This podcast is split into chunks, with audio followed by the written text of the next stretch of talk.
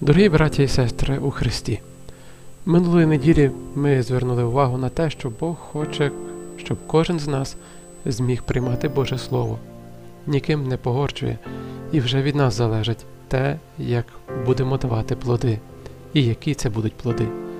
А плоди мають бути такі, які були посіяні. Що посієш, та й пожнеш. Тобто Боже Слово. Це означає, що Бог сіється, тобто входить в наше життя, і ми можемо дати Йому місце, замешкати в нас і дати плоди Його присутності. У нас можуть бути перешкоди, покуси і все те, що може позбавити нас бути Божими. Але Бог у своєму милосерді далі продовжує сіятись у наших серцях, бо хоче, щоб ми спаслися.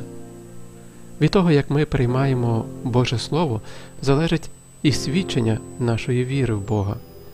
Бо, дивлячись на нас, інші можуть пізнати, який є цей Бог, в якого ми віруємо. Він поверховий і непостійний, заклопотаний чи зажурений. Чи він є той, який дає радість?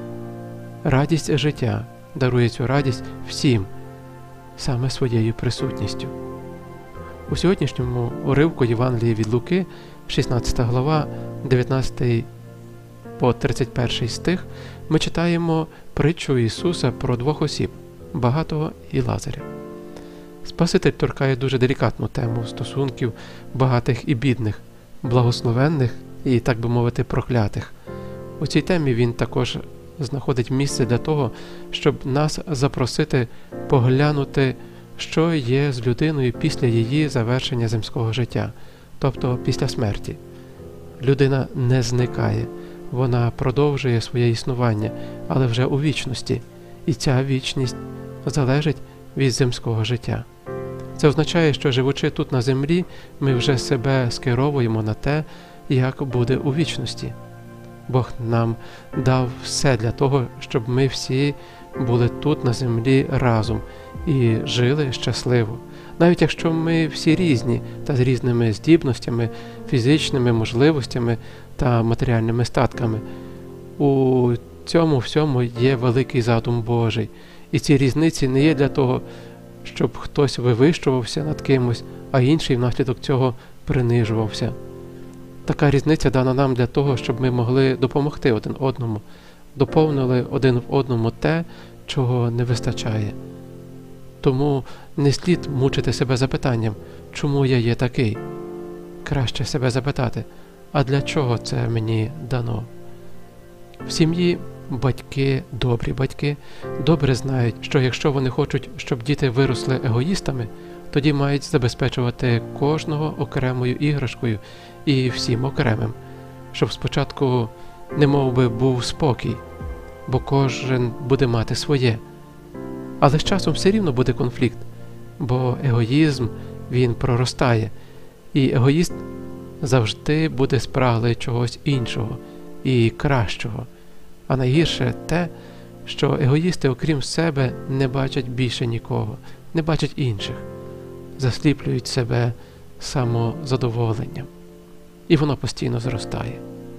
Але якщо батьки хочуть, щоб діти виростали у взаємній любові, тоді у них має бути багато чого спільного, де не буде місця для егоїзму. Звичайно, що це буде непросто, бо щоб дійти до цього спільного, потрібно полюбити ділитися. Діти від самого малку мають навчитися ділитися усім, щоб все було спільним.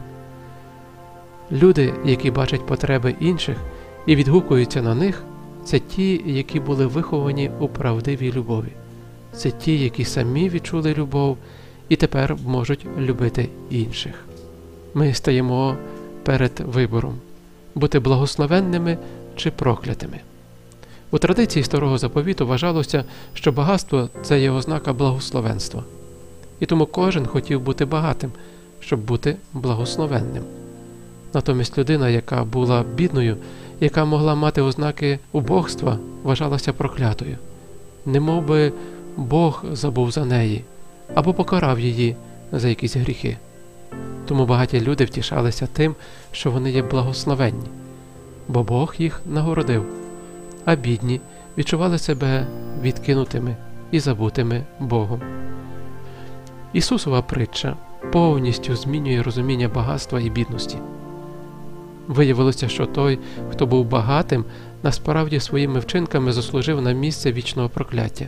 За ним послідує і вся його родина, бо не слухали повчань Божих людей і викривлено розуміли становище багатої людини, бо жили тільки для себе, у своє задоволення. А інші через те страждали, і страждали сповна, бо ті не ділилися.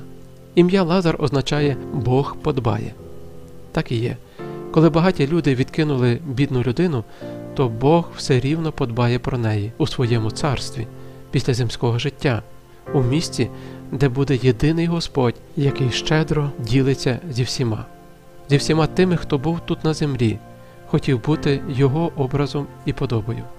Дорогі вірні у Христі, запрошую всіх нас до роздумів і до пошуку відповіді на запитання, в якого Бога вірив цей багатий чоловік, ім'я якого навіть нам невідомо. І в якого Бога вірив Лазар, що своїм ім'ям може нам дати відповідь.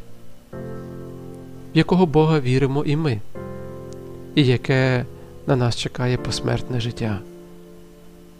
Як ми слухаємо Божу науку? Чи часом ми її не перекручуємо на свій лад, щоб виправдати наші егоїстичні самовдоволення? Багатий чоловік виявив свої великі переживання за своїх рідних, але вже було пізно.